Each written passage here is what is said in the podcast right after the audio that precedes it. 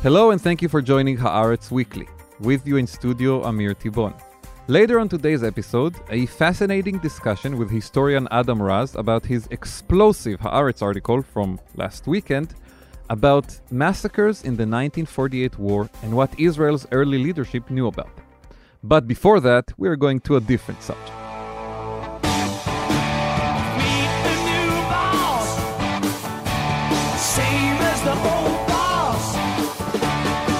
A new government was just sworn in in Germany, while here in Israel, the post Netanyahu government this week is celebrating half a year in power. How will the two new leaderships get along is the subject of our first segment. With us in studio, Professor Gisela Dachs of the Hebrew University, an expert on German politics, Israeli German relations, and a longtime journalist based here in Israel. You've written for newspapers in Germany about all the dramas of Israel in the last uh, two decades or so. Thank you very much for joining us. And Konstantin Nowotny, who is an editor at the German newspaper Der Freitag and is doing a fellowship now in Israel with the IJP, which is a fellowship for German journalists in Israel. And we are lucky to have him with us at Haaretz for the next two weeks, I think, before you go back. Yeah, Thank you for joining as well, Konstantin. thank you. Gisela, first question to you before we dive into the new government in Germany and how it will get along with the current government in Israel. In a few sentences, and I know this is a big demand, but in a few sentences, how do you sum up Merkel's legacy? Yeah, I would say 16 years of stability and, well, with a woman at the helmet, which was not a, a usual thing for Germany. And I think after these 16 years, many people had criticism with her and still liked her very much and started to miss her from the moment on when she said that I, I will I will go away. So I think she left Germany with a kind of a double bind. On the one hand, people want continuity, but they also want change. And in fact, the person who now succeeds her, Olaf Scholz, the, the new chancellor, I think was the closest to what, what to Merkel that was there. Not ideologically, but you, you're saying in his characteristics, in his personality. I would say both. He is even starting to do the same gestures like her. He was vice uh, chancellor before, finance minister in her cabinet, uh, governing together with her. He from a different party. So I think he, he kind of tries to be this continuity, reassuring people on the one hand, but as he's from a different party and he has different slogans, more progress, to, to dare more progress. So also trying to say we have to open a different area. And and specifically when we look at Merkel and Israel, that in itself is a, a big story. Well, that is something we can talk about it then at length because so far, also there, as a whole, one can say continuity probably will be the main point. Also, I can imagine that behind the scenes, more criticism might be voiced uh, and different stance, but definitely not with those people now on top in this government. So we'll go a little bit more into that. Konstantin, I want to ask you about a story you published for us at Haaretz about two weeks ago about the new foreign minister Yes. and where she comes from on Israel. Tell the listeners a little bit about the, I think the first woman foreign minister as well in Yes, Germany, the right? First and the youngest, I guess. Annalena Baerbock is uh, the first woman foreign minister in Germany, and so far, all we can say about her relations to Israel are somehow dependent on what she said. Like, there's no real policy that she has already engaged. But she made it clear that she continued the stability that uh, Angela Merkel also advocated for Israel. And um, but there are some things that um, are quite interesting. So she was talking about an arms deal with Israel in 2018, and there was this discussion because she was asked by the interviewer if she supports arms deals to areas of crisis, including Israel, and she said, "Well, we have to think about it, right? We don't know what uh, the Israeli government is doing with uh, submarines." And she later regretted saying that, and now she's, I think, pretty much following the line of Angela Merkel too, with um, yeah, strong relations to Israel, solidarity to Israel, and of course also supporting military trade deals. Mhm. Uh, Gisela, when you say there could be more criticism, for now, maybe not publicly, but behind the scenes, where do you see it coming from? From the Green Party, from the Social Democrats? What is different in Yeah, this constellation? I would see this would come more from within the Green Party and from within the Social Democratic Party, especially the younger uh, left part of these parties. But these are not the people who are in charge right now. So you could still say that those in charge is, is Habeck, the super minister from the Green Party, Annalena Baerbock, as we just mentioned her, and Olaf Scholz himself, who have a clear stance. And one has to mention here in the coalition agreement, they in fact took in the famous word of the Staatsräson, you know, the, the raison d'etat, the reason of state that Merkel pronounced for the first time in 2008, which has become since then a milestone in German Israeli relations, saying that the security of Israel, in fact, is in the national interest of Germany. And this word has entered uh, uh, also the coalition agreement. So it is written there. Uh, so far, as somebody told me in the Israeli foreign minister yesterday, we are waiting for the first time that someone will also pronounce it or that the foreign minister will say the word. But in, in that sense, I think it's kind of obvious. No one will now publicly start to deny and saying we'll, we'll, we'll embark on a new thing. Do you agree with the characterization that we've had in the Israeli media all these years that Merkel supports Israel but was not a friend of Benjamin Netanyahu? Oh, I Prime think this is uh, clearly so. Yeah, I mean, we we know that there had been a few telephone calls that were uh, much less than nice between the two of them, and I think Merkel had managed something really incredible uh, with Israel in a way that she was able to somehow get into the hearts of many Israelis which is really unusual. And at the same moment, she was able to state the usual things that every European says no expansion of settlements and no one sided steps and so, and so on. And we've even heard, I think, in recent years about this veto, supposedly, that she had placed on a specific action that Netanyahu wanted to take to demolish a Bedouin village outside of Jerusalem, Khan el Ahmar. And uh, whenever it was discussed why it's not happening, you would hear, not officially, but you would hear the, the talk from sources in Israel that it's because Merkel placed a veto on it. Uh, that could very well be, yeah. W- what is clear that she did not trust Benjamin Netanyahu, and I think she also even said that uh, at a certain point. So Uh, Konstantin, what has been the coverage in Germany of this new government now in Israel without Netanyahu, led by Naftali Bennett, Yair Lapid? Here in Israel, we call it the change government. Well, um, as far as I know, the media reports on it quite chaotic, to be honest, because we have trouble making sense of it with all the different parties uh, Eight different parties in Yes. the same coalition. You in Germany, how many are in the new coalition right now? Three. Uh, much easier than eight in Israel. Yeah, but still pretty pretty many parties for Germany. so when the media reports on the new government, it almost every time reports on what Naftali Bennett says, not really what the other parties are conflicted with. He's the man in front. I guess so. I, I think I could could one say it like this?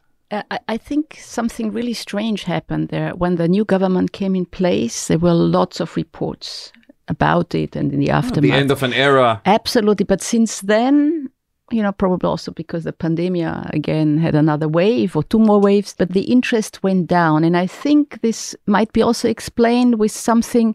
Also, Merkel, when she visited Israel in September, she made it very clear beforehand, saying, I won't go into political issues at mm-hmm. all. Let's give this new government A chance. chance.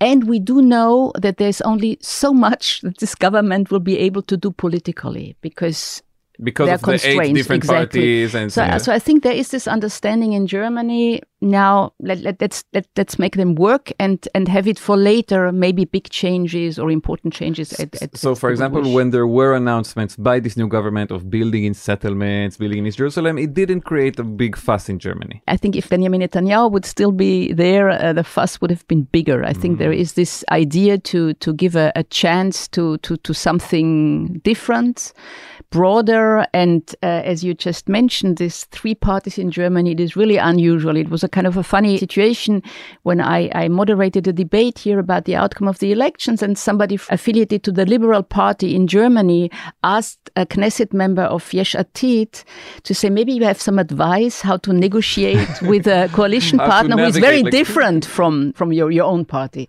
Well, yeah, I mean, I think this is a maybe the advice could come the other way around. How you how you have uh, three parties in a coalition as a rare event and not eight. Uh, a question I, I would I would love for both of you to to to address, and Giselle, maybe you can go first. When you look at this new government in Germany, and now not just on Israel, but as German citizens, journalists, what do you think is the biggest challenge it is facing? What are people expecting to see that should be different now?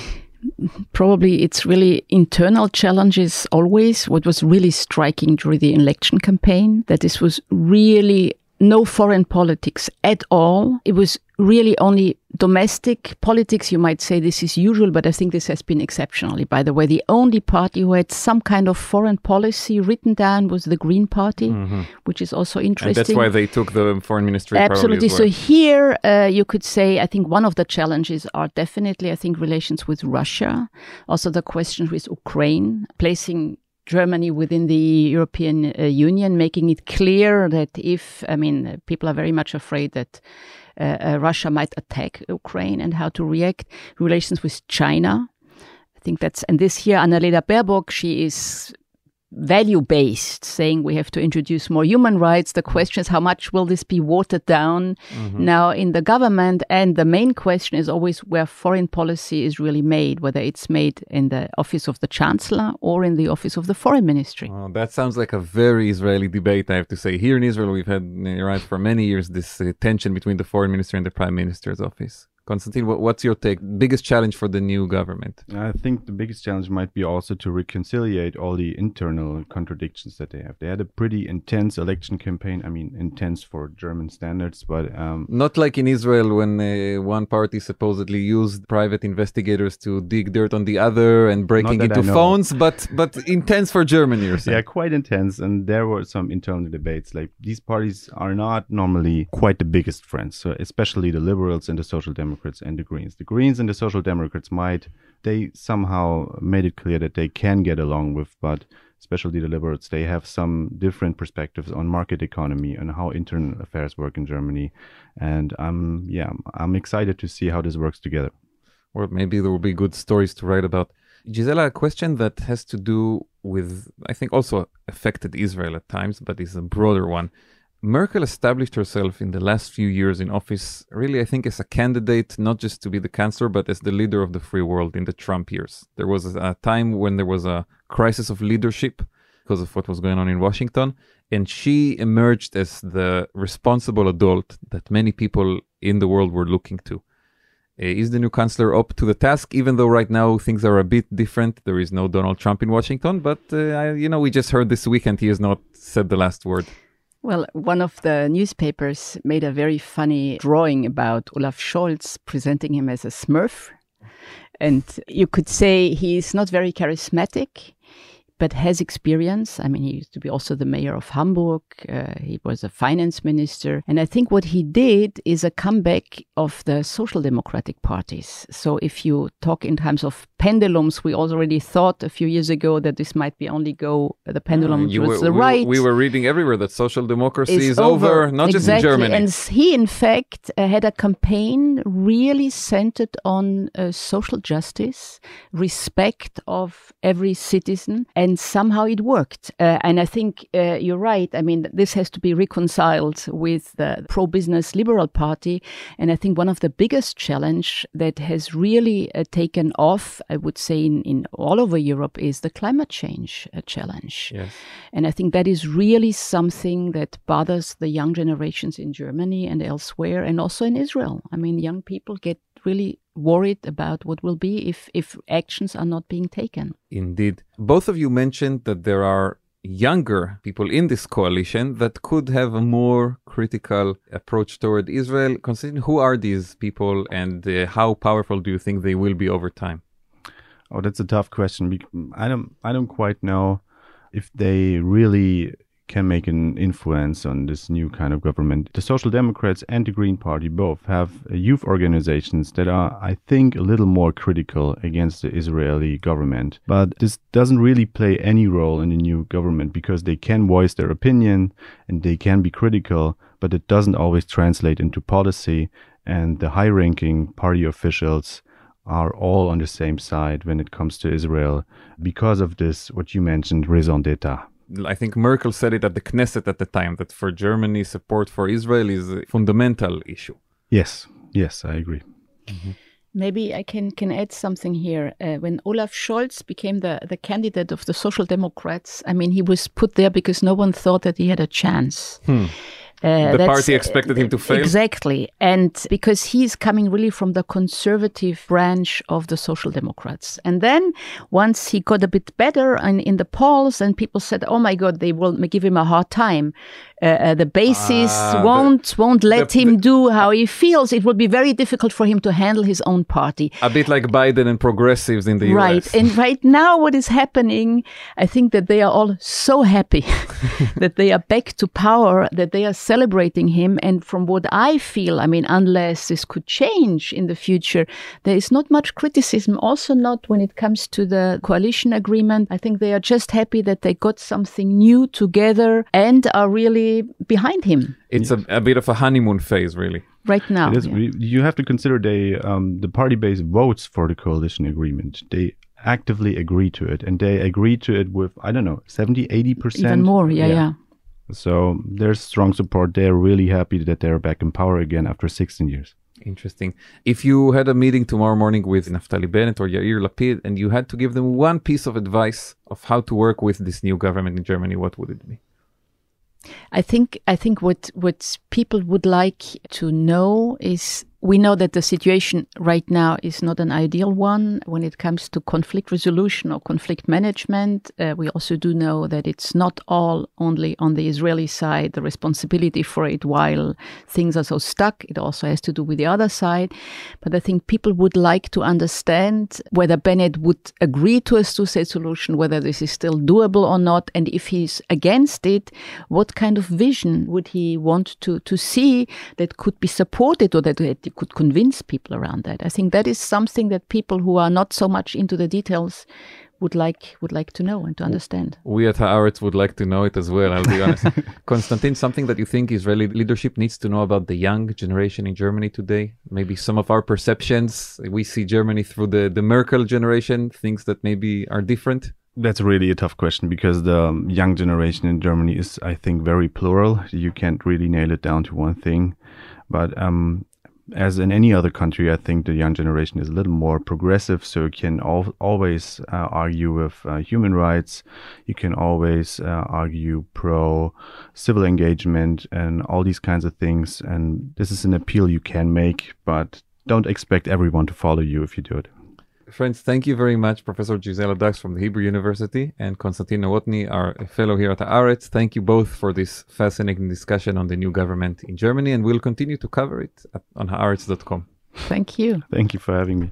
And after the break, a conversation with historian Adam Raz about his fascinating Haaretz article about massacres in the 1948 war and the Israeli government's internal deliberations on the subject.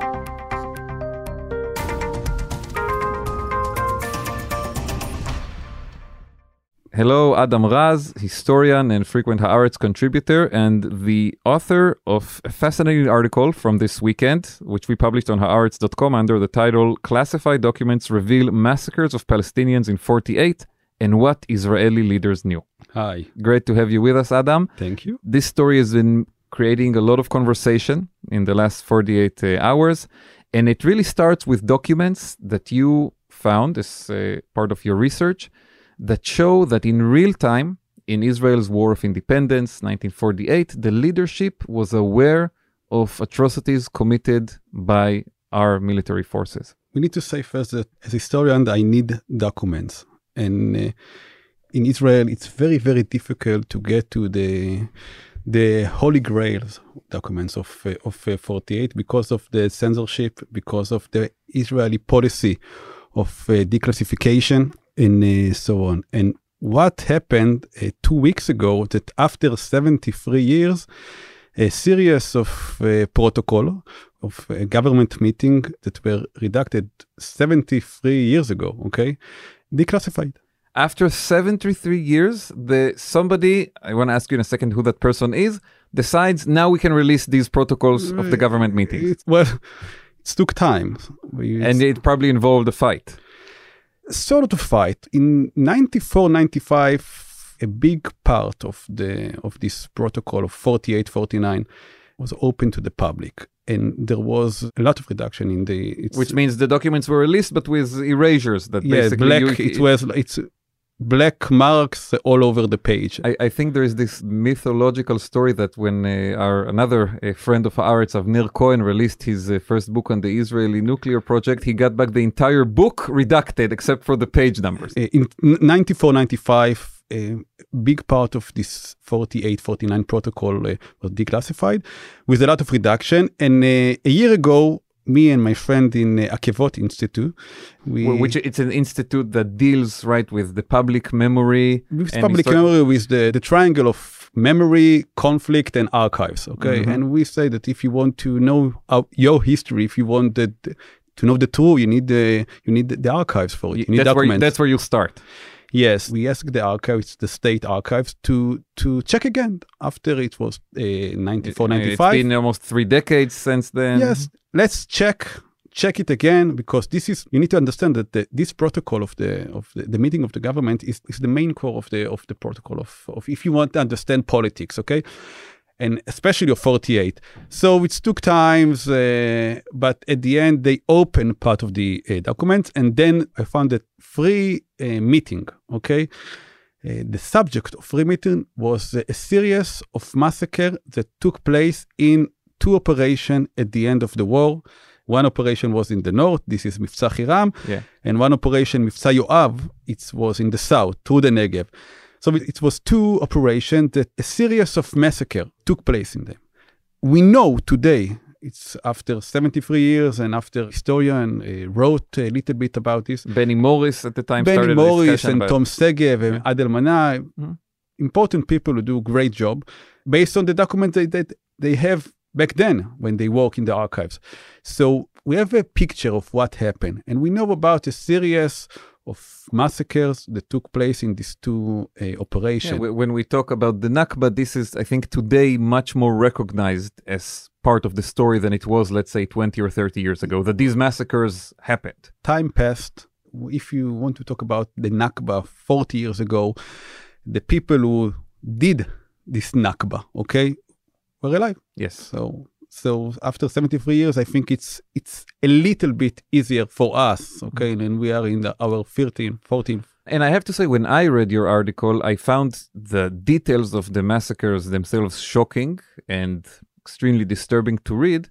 And at the same time, what I found even more, let's say, interesting was the political element, the I- debate within the government that r- shows that the leadership in real time gets reports on these massacres and is trying to decide what to do about it. Yes, I think it's this is the the most important part in my article. It's it's not the detail of the massacre. This is horrible to read it, okay, uh, but. Uh, It's important by itself, but but Yes. you're saying there is a different level of importance to understanding what from, the from my leadership po- knew. from my point as a political historian Yes, if, yes. well at, at the end of the war the leadership of the, the, israeli government sit for four meetings to talk about massacre And these are place. long, these are long meetings, hours long.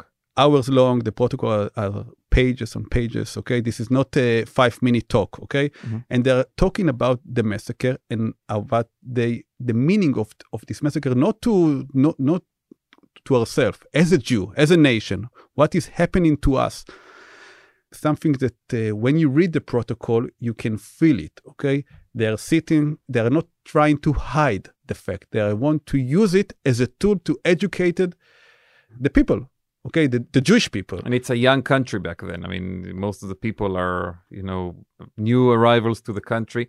But is there a a real, uh, let's say, uh, debate about this? I mean, take take our listeners, those who haven't read the article, Okay. and I strongly recommend to read there it. is a, there is a But debate what are both? Who are the two sides in this debate, and what are they saying? okay on one side it's it's two side and it's uneven side on one side we have actually all of the minister who are thinking we need to to check what happened and we need to to prevent them from coming back okay? This is all of the minister. On the other side there is david ben gurion he is the prime minister who are against a committee that uh, he doesn't want to look into it. nothing. Okay? And this is a very important not from uh, only moral perspective okay?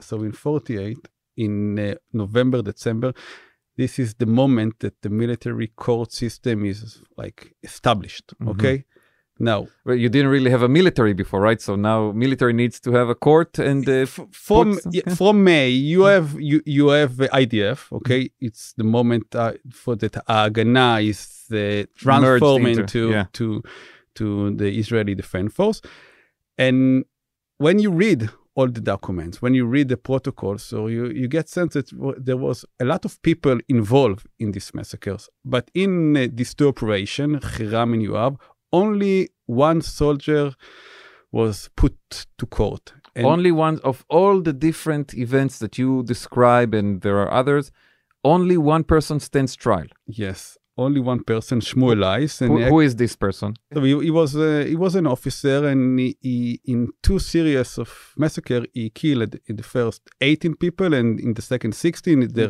they were He himself. he himself. The first one was uh, he put uh, the people in a, in a house and bomb it, and in the second, a day after, he shot them with his stand. It's like Where, uh, where in the country was this? it was in Hula for six months. The Israeli conquer uh, 14 village in Lebanon. It's on the border. Yeah. So it took them. It's, uh, it's the, the two massacre uh, happened there uh, day after day, and he was the only soldier that uh, was put to court in Hiram and Yoav operation on the charge uh, of murder. And what happened to him in that uh, court trial? At the first, uh, he got seven years, and then he, in the appeal, he got one year, and he, and at the end, he was parole. Then he was nominated 30 years after it to the director of the Jewish Agency. And this is a man that we have a lot of information, okay, about what he did in 48. So the, it's it's uh, it's very interesting because you need to ask yourself what what this mean not only for the Jewish society, the Israeli society, about uh, about how she think, yeah, what the, our values, our identity. but as the from from political point of view, what it's mean. And I think that there is a reason why the state and the censorship and a few well, well the, the military apparatus is is trying and is working to conceal document Why? because you know in Israeli we have this this you know this sentence הצבא המוסרי ביותר The בעולם, most the most moral moral army in the world. Yeah. now it's very easy to be the most moral army in the world when you don't have the documents that present another story another history and when you don't put soldier in court okay so this is amazing you can read the protocol of the of uh, the meeting of the government it's 100 pages okay you read it uh, ab- about what happened how it happened and so on. And you have documents from other archives and you have a good picture of, massacre of more than 200 people.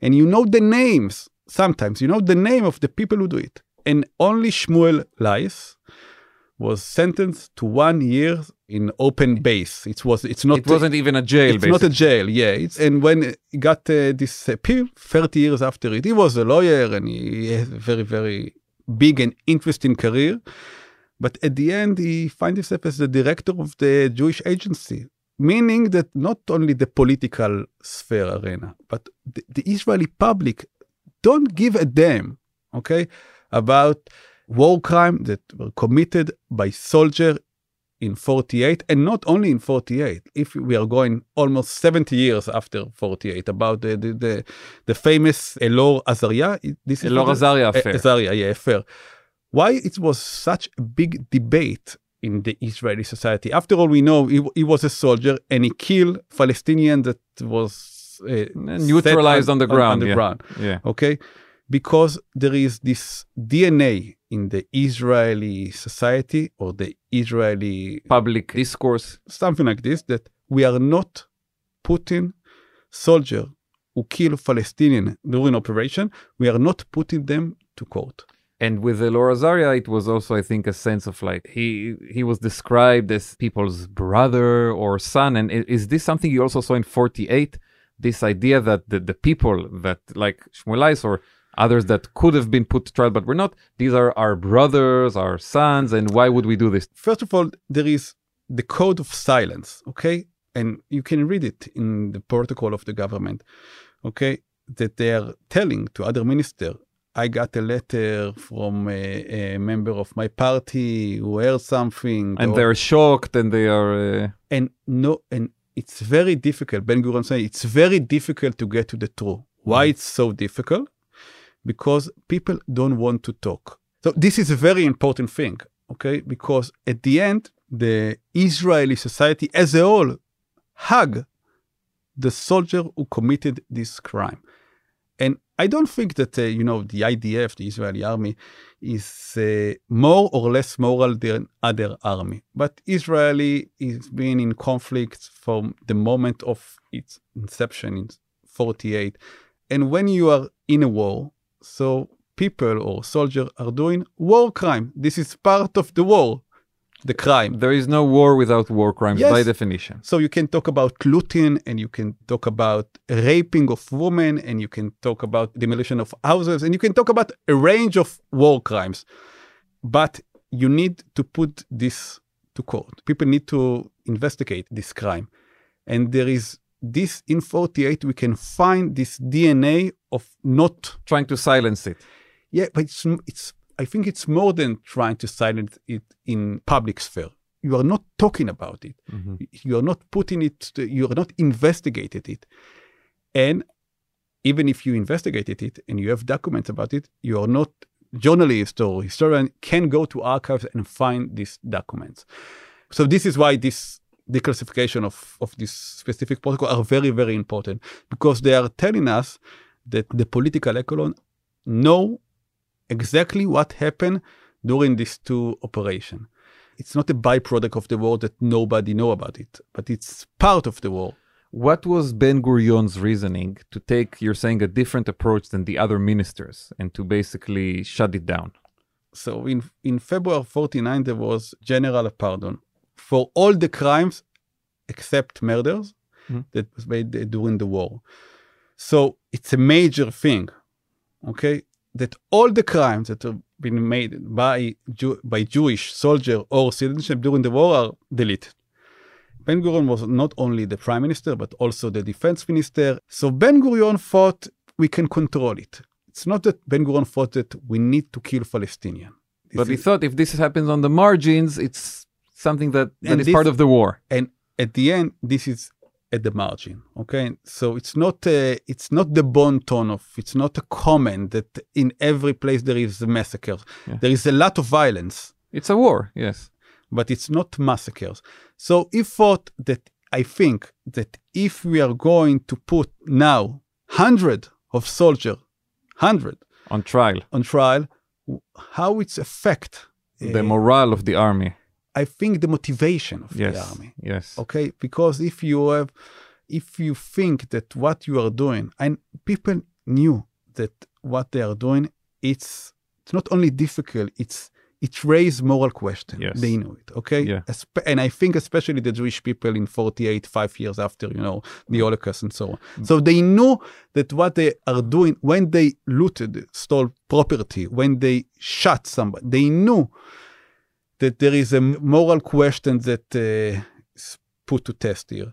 And this is, I think Ben Gurion thought that if he will uh, put this moral question at the center of the IDF, it will hurt the motivation of the soldier to expel people. when you compare the debate on this issue in Israel to other places in the world where there have been massacres and the mass expelling of population, are we early to start discussing it? Late, somewhere in the middle? Where do you put us on that timeline? I think the Israeli uh, society is responding actually quite fast.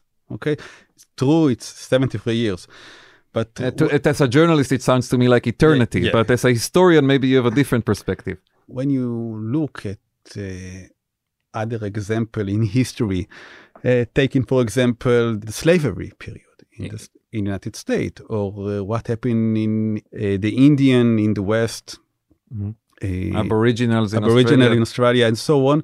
When you compare the discussion in the United States now in America about black and about the attitude of, of the white people in America today to uh, the period of slavery, and it was hundreds of years ago. Okay, uh, you can see that the, the dynamic of the discourse in Israel, I think, is uh, is going quite fast, and I, I know I don't know if it's good or bad, but the, I think today, after 73 years, well, you know, our family fought in the war, but yeah, my two grandfather who fought there are, are not alive anymore. So I think it's it's more easy for us now to talk about it. It's 73 years. It's you know, it's it's life. Yes. Okay.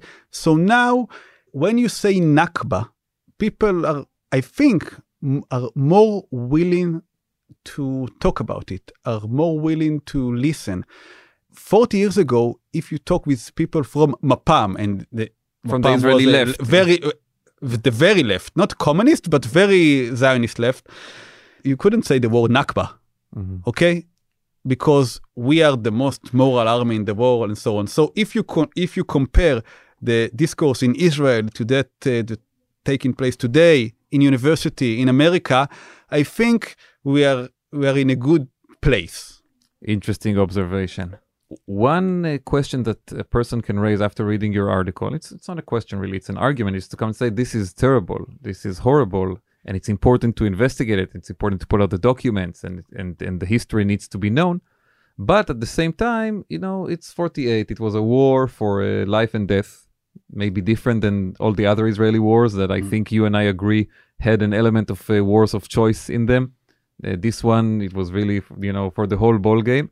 And um, this is part of it. Wh- what do you answer to that argument? Wh- Which I'll be honest with you, I I personally have a bit of it in me as well. You know, I look at it because, and maybe it's it's a bias I have because my uh, family was here in '48, fought in the war, and uh, Yeah, a- a- and this raises important questions for us. I, my my my family also my my two grandfather fought in the war and I dedicated my last book to one of them. He was in the Palmach. Mhm. Yes. So so this is part of my history.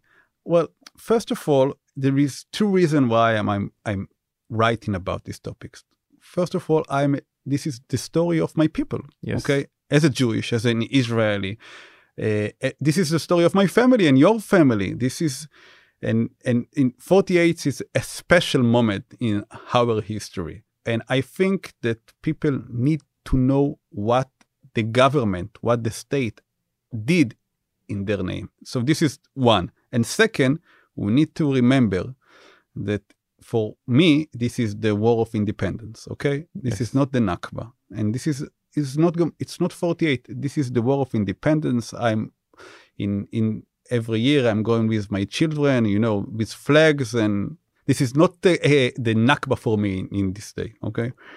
But for my palestinian friend in israel It is. well, this is this is the nakba. And the listener need to know that after the war there 150,000 uh, people palestinian stay in israel and became Israeli citizens. and become israeli then there was the military rule for 20 years, Yes. which you've also written a lot about. and this is their story also and Yes. they are citizens and they have the right for true they have the right to know what their state what their country and this is today this is their country did to their family so i think that if we want and this is this is and i'm talking of not as adam the historian but as adam who has political motivation okay?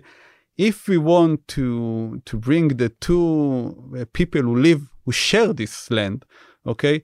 If we want to go ahead this terrible situation we are Solve this conflict that's really at the If we center wa- of our lives for many, so many years.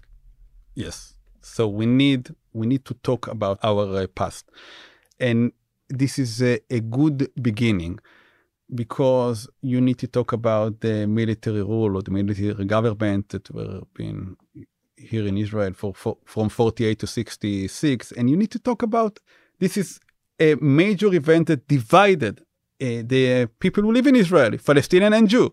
And you see, like I wrote this article and I got a lot of response from the left, from the right, okay, because people knew knew that this is this is something that it's very difficult for the Jew to talk about, and I think this is the reason.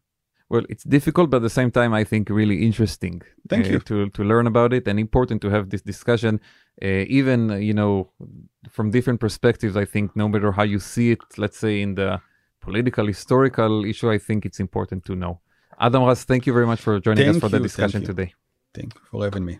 And that's it for today's episode. Thank you very much to our producer Aaron Ehrlich and to you, listeners, for joining us. We'll be back here again on Friday with another episode of Haaretz Weekend. Until our next meeting, Shalom from Tel Aviv.